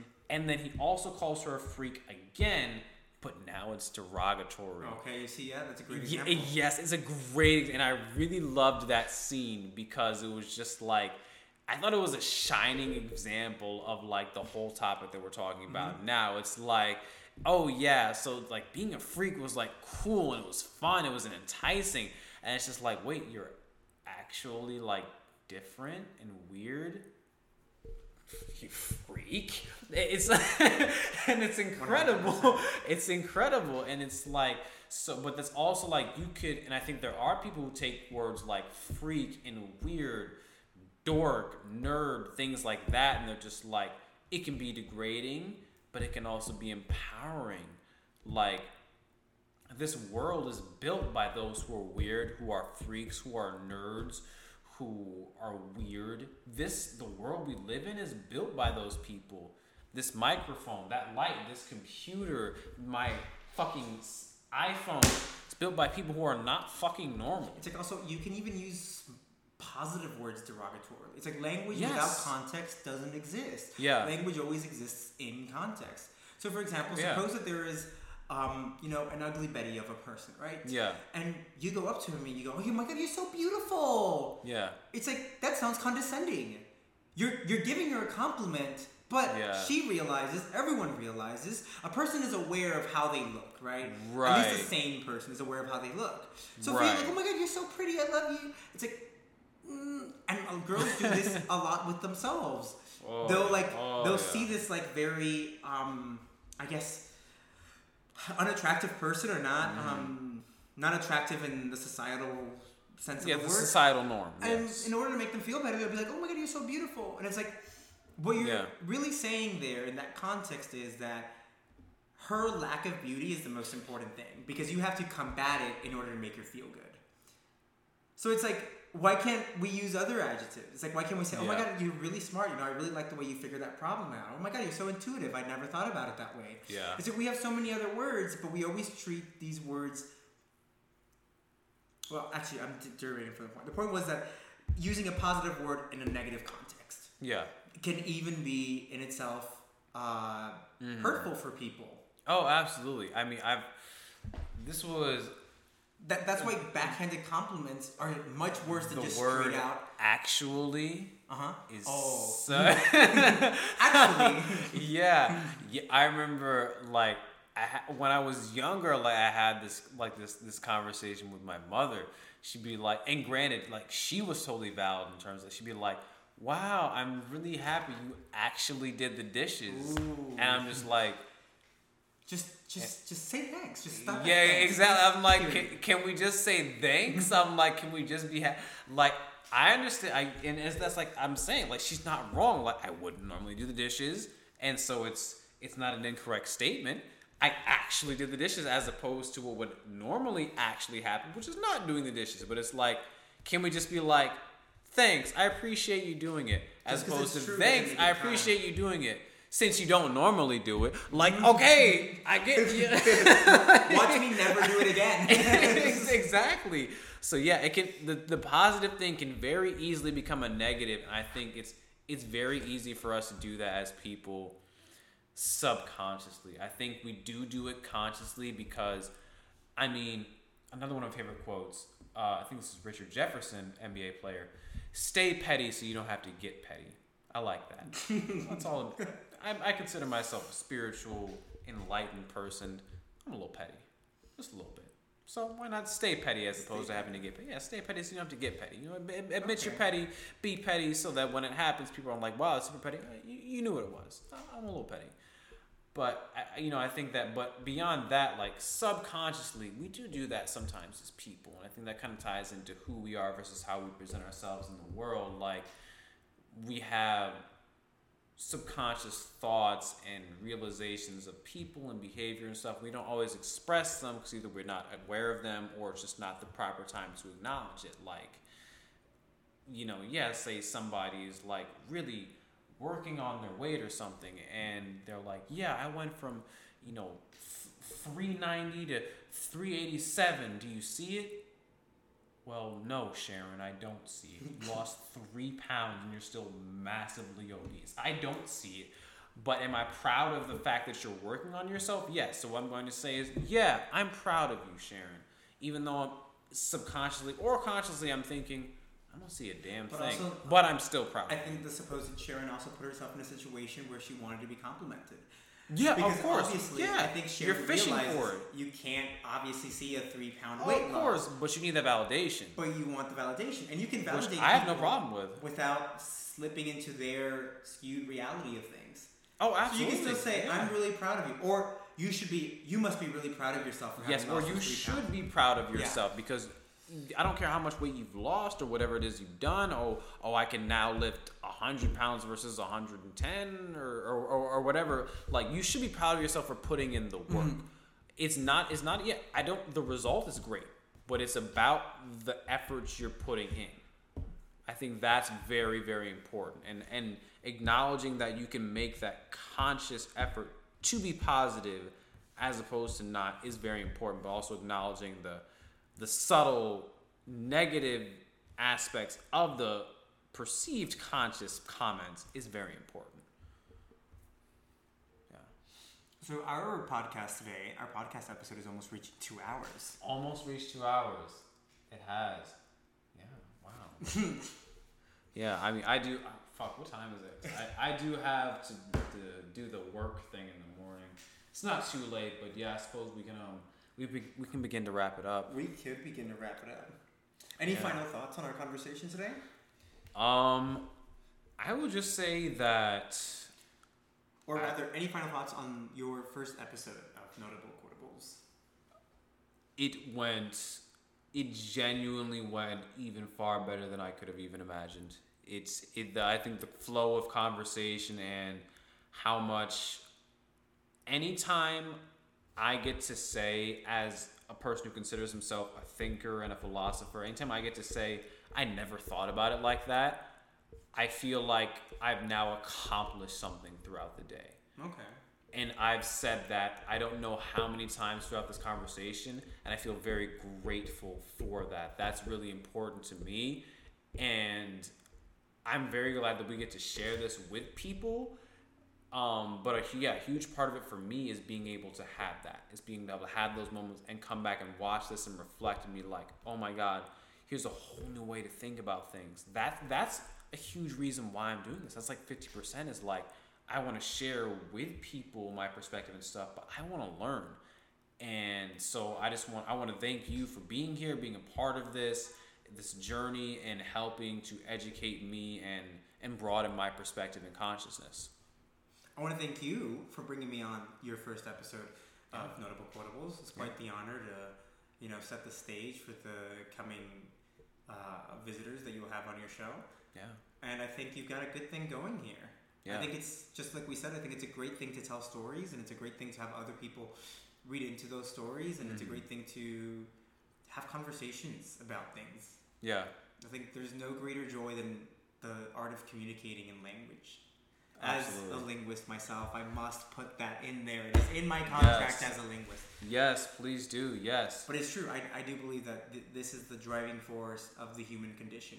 Yeah, yeah, absolutely. These another short quote. I don't remember who it was. Somebody else on the Joe Rogan podcast, but like words are just it's they're just sounds we decided connect to concepts that exist. Mm-hmm.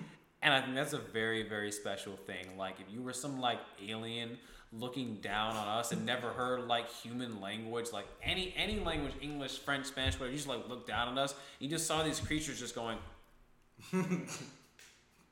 we look fucking weird. like, it's incredible. Like we're not. We're just these sounds are coming out of us. They don't. We decided they mean something. Yeah, you just They're just sounds. you're hitting your tongue against different parts of your mouth, and I'm receiving Yeah. quantifiable data from it. And isn't That's that ridiculous. incredible? That's incredible. That's ridiculous. and that's why ridiculous. telepathy is a real thing.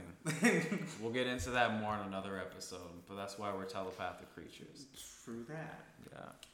All right. Well, thank you everyone for giving us your time. Um, I guess my um, expectation for people who listen or view this podcast is to take part in the conversation. Yes, please. Please do. To not view this as like at the end all be all. I think a lot of times when we see like content online, we're always like, no, Yeah. he's wrong because he said this, or I Right. believe something. It's like, no, Yeah, yeah. we we're just two people who are present here, but Yeah. online makes it as if you guys were present there. So if you want to Yeah. add more to the conversation, please do. Yeah. We we That's love why to I'm hear sharing more. this. That's the Yeah. point of this. So yeah. Yeah, that's the whole point. We we want us to spark conversation, open mindedness. I really I would love to have people who are fans who are interested be guests on here and share with us the quotes that they want us to break down and discuss. We want open conversation. I don't in any way think I'm right about anything that I've said here tonight, you know, definitively. I want please please prove me wrong. As a as a philosopher, please explain to me how I'm wrong. I'd love to hear it. All right, thank you everybody. I hope you've had an incredible time listening to us. Uh, we will have merchandise available soon. We'll be up on social media. You can follow me personally um, on Instagram at Octavius Lundy. Uh, I when I post this on YouTube, I will have a link uh, in the description box for you to follow me. Frankie, do you have any social media you'd like to add to this? I think I'll just include it. I'll send it to you to include. Okay, so everything will be included in the description box on YouTube. Um, if you're listening on Spotify, you can go find us on YouTube and follow the link on there for our social media. But for everybody else out there, thank you so much for tuning in. Uh, I appreciate your time. We love you and take care.